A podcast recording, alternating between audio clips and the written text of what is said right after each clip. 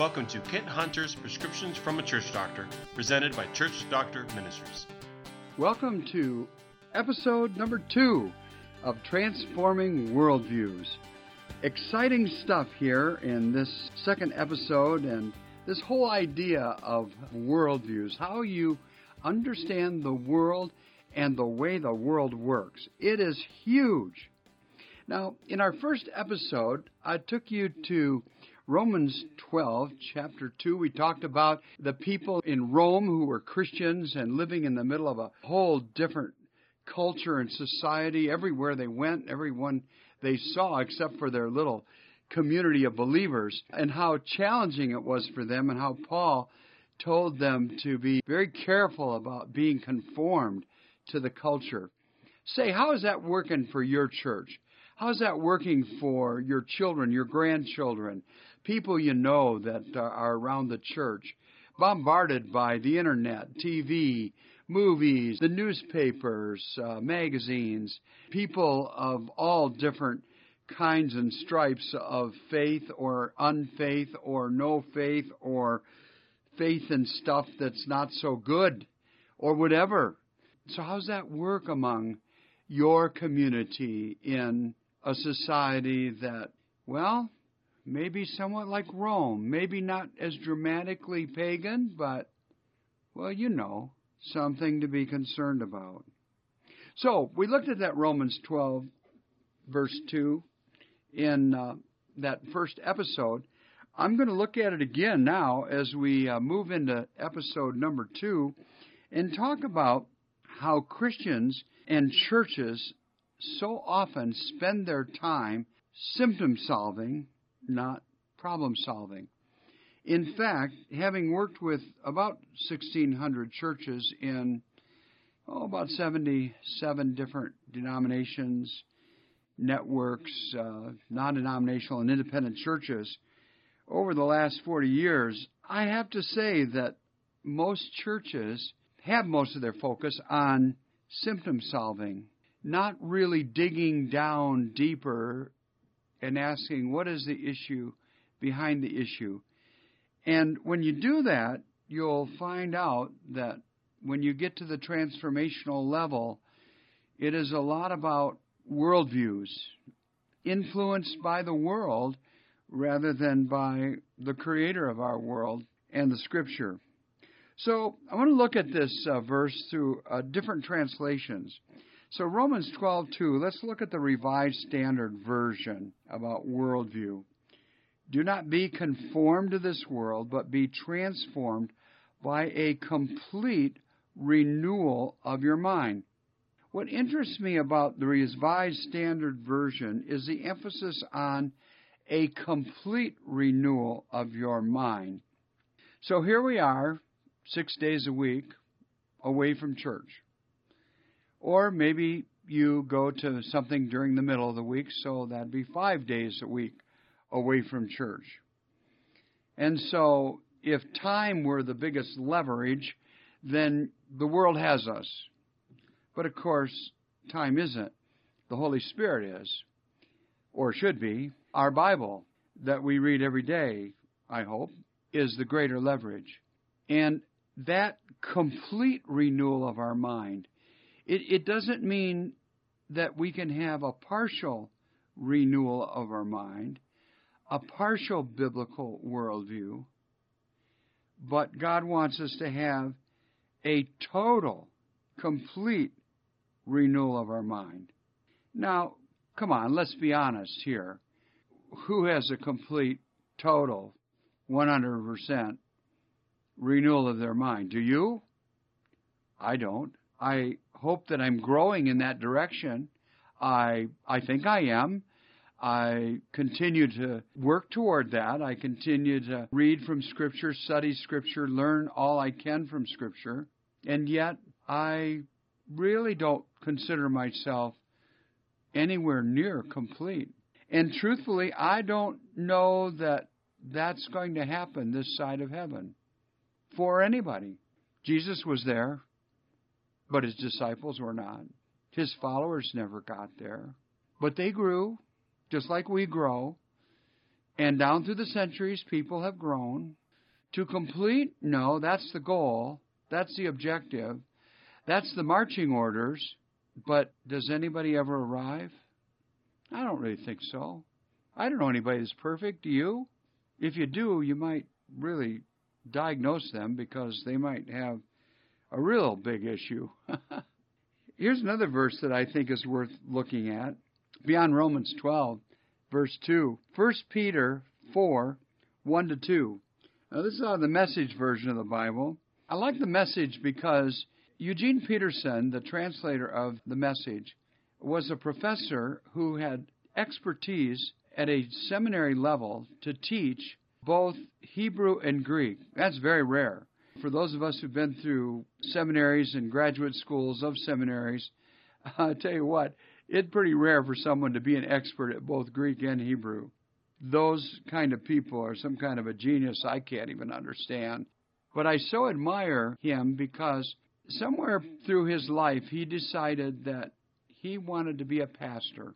And with all of his brilliance in the languages and training future pastors, he took a congregation and he was so surprised that as he used different translations of the Bible, the people in his church were not as responsive, excited to his sermons or Bible studies, his Bible teaching, as he thought they should be.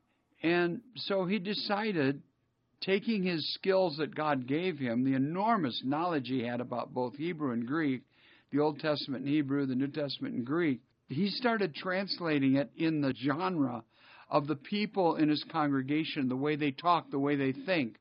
Just like a missionary would do, translating the scripture into a new language of people they're trying to reach.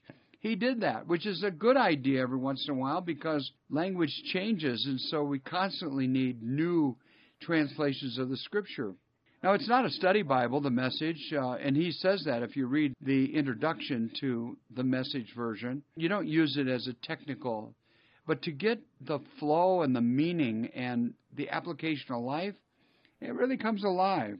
I know some people criticize it because they probably don't understand the intent for which it was written. It's not written as a study Bible. You want to do a study, get a study Bible. There are a lot of those. But this one is one that tries to connect you and intersect with your life.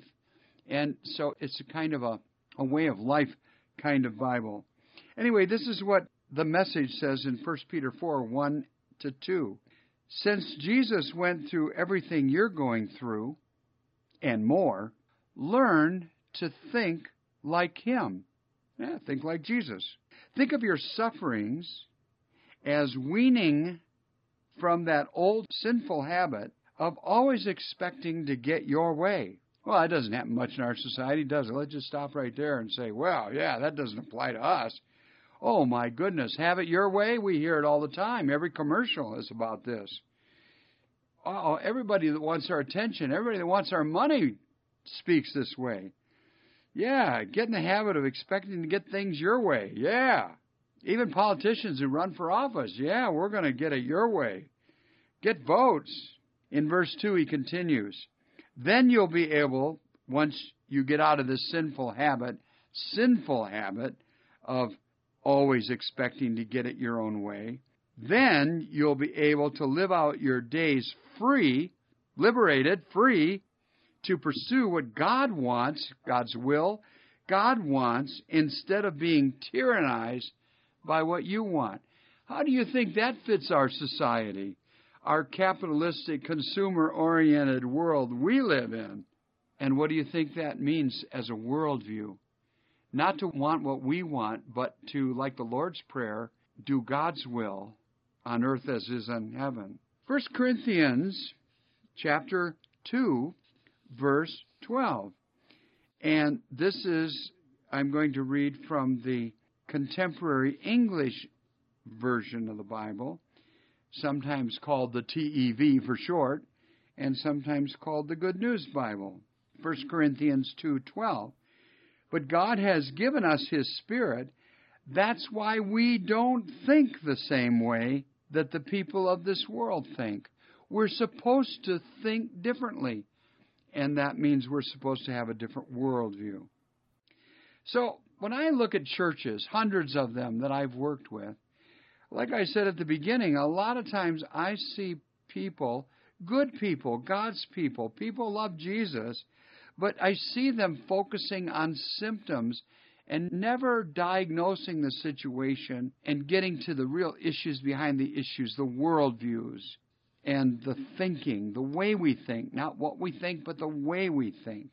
That's what worldview is all about. So they focus on putting out fires. So often I see churches do this. I see good, loving God people that just are putting out fires, but never focusing on the causative issues. That would be taking the fires away from those people who are starting the fires. Now, we often make recommendations to do just that. It seems new, it seems different, it seems threatening to church leaders, but it's what God wants us to do. Help people through a worldview change. Get to the issue behind the issue. Years ago, when I was in seminary, I read books by Lyle Schaller. They weren't often on the reading list of the classes that I was taking, but the guy was talking about churches and how to make them better, and it really encouraged me to get through school. And Lyle Schaller became my hero. One day, I uh, got a letter from Lyle Schaller, and he asked if I would write a book in the series of books that he was editing for Abingdon Press called the Creative Leadership Series for the leaders of churches. I was absolutely blown away by that invitation. This guy was a hero for me, and I just didn't even feel qualified. So I asked him, Well, what should I write about? He says, Write what's on your mind and on your heart. Give me a little description, and I'll approve it, or I'll tell you to keep looking. And I did, and he approved it, and I wrote this book in that series. And the name of that book was Your Church Has Personality. Find your focus and maximize your mission was the subtitle. But the next thing that happened is he offered to train me. He says, I know you're doing consulting. And I was a little bit at that point, just at the beginning of my consulting ministry. But but then he said, Yeah, I'll, if you want to, I'll I'll tell you everything that I do, what I've learned. And just give it away, no cost. Just show up at a certain place, in a certain church, in a certain state, and just watch. My goodness, it was just like Jesus discipling another person. Come follow me. Yep, that's what he did. Oh, it was wonderful. It was so much help. And one of the things I'll never forget, and this is why I'm sharing this story, is that Lyle taught me to think about when you interview people in a church, you want to be peeling the onion. I thought, well, that's interesting visual for thinking about a person I'm interviewing. But he said, you know how they have the layer after layer after layer when you ask questions of a person, you're going to get the first layer. You want to go deeper at the second layer. What you learn from the way they answer the first question, you go to the second question. And then you peel that layer. And then you go to the third question that digs deeper until you get to the causative core of that person, that onion, if you will. And we train all our consultants that way, and it's brilliant. It is just a real real good way to get to the issues behind the issues in churches. And that's the way all of our consultants are trained. And what I realize is that it's a change in worldviews.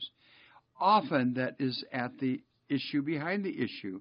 That sometimes issues are coming up in churches, very often, in fact, when the issue behind the issue is operating out of a non biblical worldview. Not on purpose, not because we want to mess up God's kingdom or deteriorate our effectiveness of our congregation. Never because of that, but because of unconscious slippage into non biblical worldviews, therefore making decisions that aren't best for the kingdom. It's called kingdom culture drift. And I've written a lot about that in the book I wrote called Who Broke My Church. Well, I share a little story from my life about changing worldviews. So, one day, my wife and I bought some land, and we decided to turn it into a tree farm. So, we planted trees. And what we planted was seedlings by the thousands, actually by the tens of thousands over years.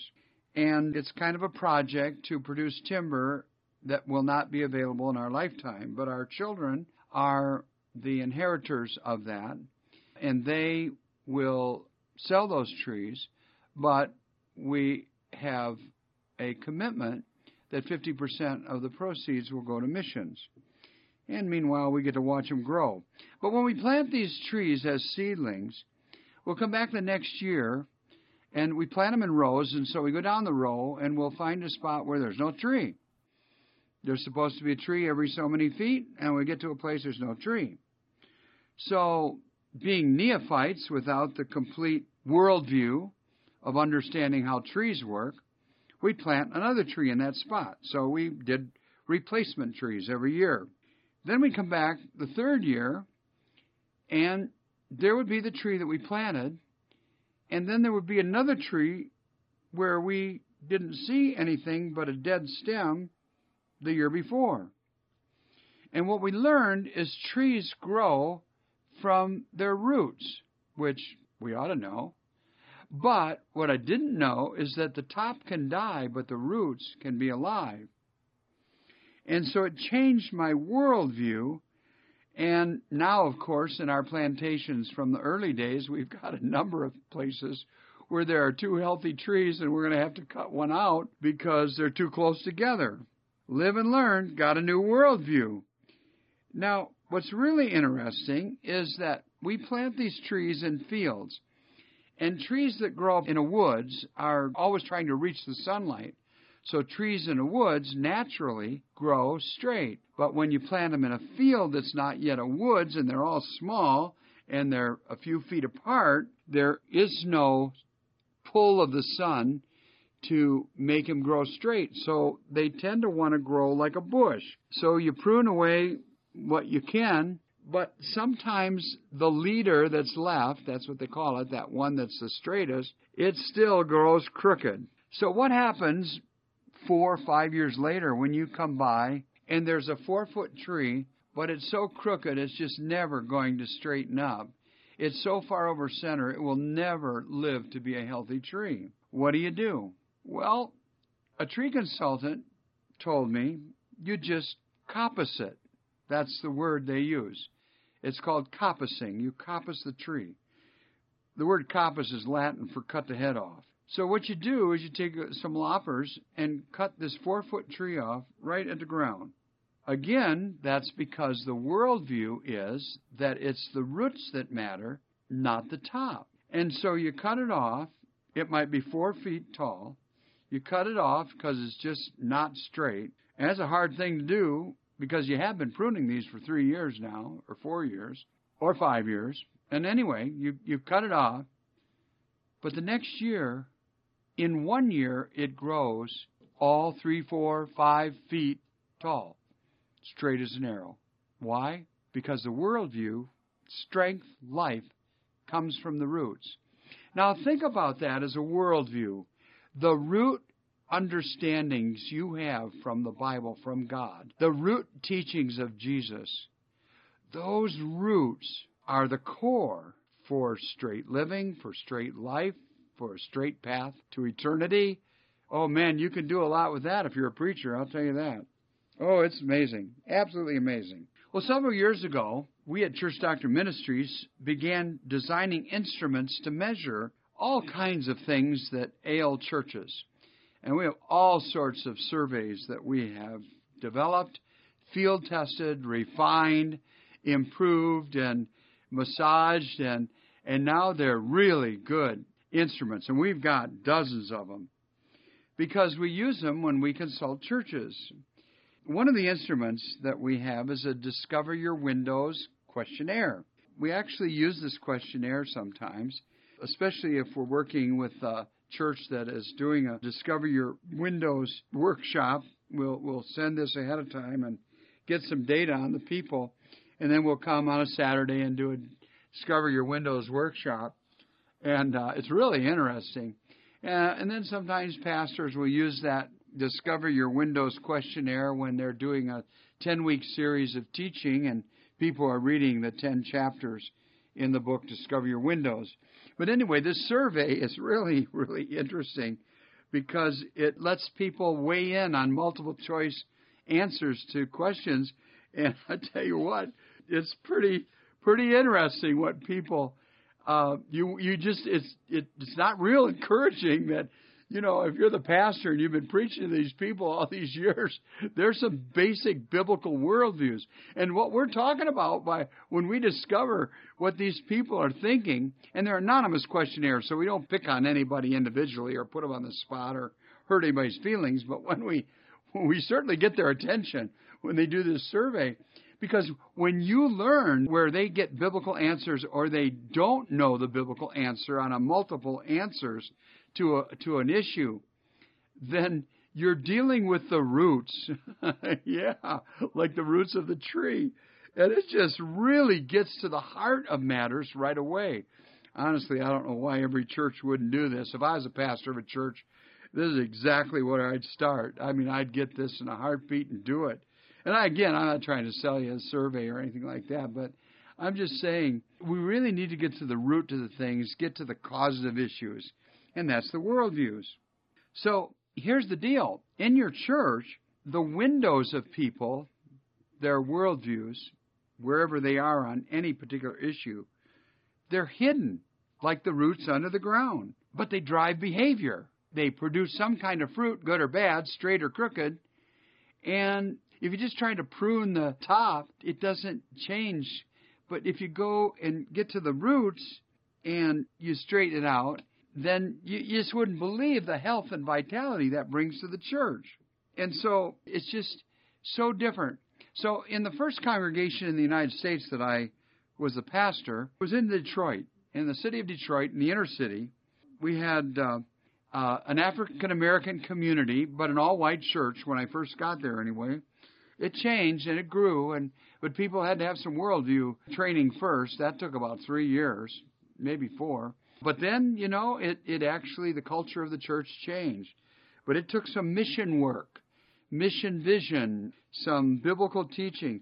But in the meantime, when we were first being able to reach out in the community and actually get some African Americans to come to this Anglo church, uh, I can remember one day I got in the pulpit and I looked out and there were three African American boys sitting in one of the pews, church had pews back then, and they all were wearing hats indoors in church. Now, I knew when I looked at them two things. Number one, I knew that the culture of young African American boys in Detroit at that time in history was such that they wore caps, like baseball caps, inside.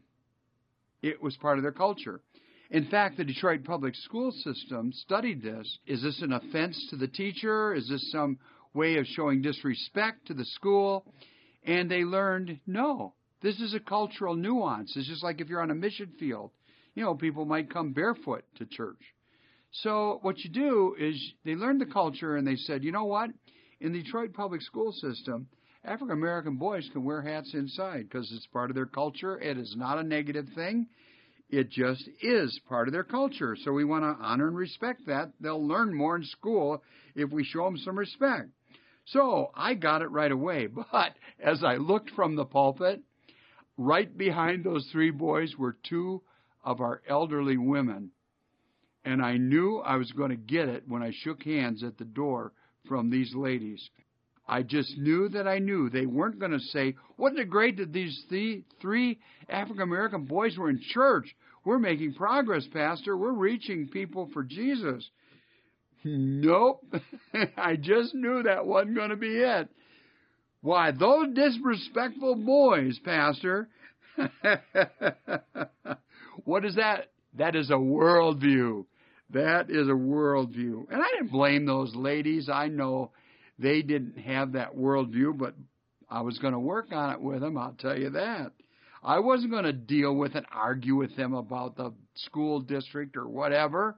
I wasn't going to try to give them a lesson in missiology there at the door. I wasn't going to make them feel like they were out of whack and less Christian than somebody who'd get it right or you know, they were dealing with mission stuff that they didn't know about. So that was a conversation we would have over coffee and cookies sometime in private. And it was going to be soft and it was going to be pleasurable and it was going to be world changing for those ladies. You see how worldviews are so amazing? Well, I want to share with you about a mission trip I took, and it's a great way to broaden your worldview anytime you go to another culture. I was in Nigeria, and I was invited to uh, preach at this new church, a new mission. So, in my worldview, I thought, oh, sure. It's Sunday. All the people on the team that I brought were going to different churches and preaching. My wife and I would go to this one. The pastor would pick us up at the hotel, drive us there. And this church was only a year old, and I thought, yeah, okay, there's maybe, you know, a few people there. That's okay. I'm not proud. I'll, I don't have to go to a giant church. And uh, so I walk in there, and there are 2,000 people sitting on wooden benches with no backs in a place with no windows, no air current, no air conditioning, no toilets, no anything, about 120 degrees, 2,000 people. And they had a three hour worship service. And this church was less than a year old. Would that change your worldview? it sure got mine.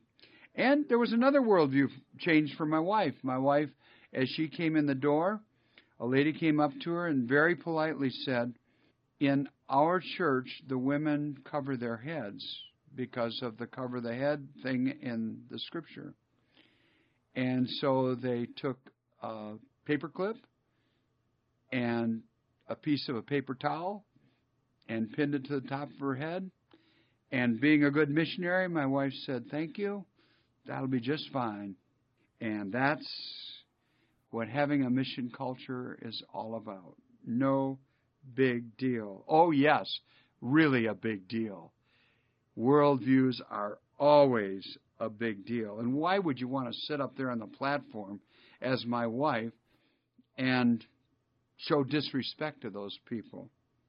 Once in Kenya, in a different African nation, I was teaching all week at this conference with about 2,000 pastors.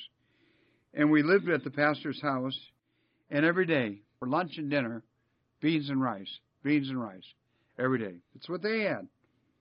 So it was good, but about 12 days in a row. When we were finally done, Pastor was celebrating. He said, How about we get some African fast food? I said, Oh, that'd be great. That'd be just really great. Anything but beans and rice, I thought. But Pastor took us to a place for African fast food. We walked into this little eh, 20 foot by 20 foot place. There were sides of goat hanging from the ceiling with flies on them. And over in the corner was a barbecue pit. And we ordered our goat. It went on to the flames. It got cooked. And we had some African fast food. That'd change your worldview a little bit about fast food. I remember in another place in Africa, my last story, my friend Uma Ukpai in southern Africa was preaching and afterwards asked if anyone wanted prayer to come forward. People flocked. But the first people there came up a man and his wife, husband and wife, came with their daughter, little girl, maybe 10, 12, somewhere in there. And it was very clear she was blind. And as he asked them about the daughter, they said she was born blind. And he said, um, I'm going to pray for her to be healed, to be able to see. So he did. And we were about 10 feet away on the platform, my wife and I. And the little girl received her sight. First time in 12 years. First thing she did is she put her hand up to her mother's face. Because before, all she did is feel her mother's face. Now she could see it and feel it at the same time and translate the feeling to sight. Before that, I don't know. I guess I believed in miracles like that happening. Maybe. Maybe little ones. It changed my worldview. I'm a little embarrassed to say that. I'm a little nervous to say that. You might think I'm some weirdo. depending on what your worldview is. But I'll tell you this worldviews make a huge difference. And when worldviews change, people say, in transformational language, I'm a different person. So churches are filled with transactional programs, but God wants us to work on transformational change. Transaction is like putting a ladder against the wall. Transformation is making sure, first, it's the right wall. God bless you. Come on back to episode three. We're going to have a great time. You have been listening to Kent Hunter's Prescriptions from a Church Doctor, presented by Church Doctor Ministries. If you've liked this episode, please leave a review on Apple Podcasts and subscribe to hear future episodes. Check out Kent Hunter's new book, Who Broke My Church Seven Proven Strategies for Renewal and Revival, available now wherever books are sold.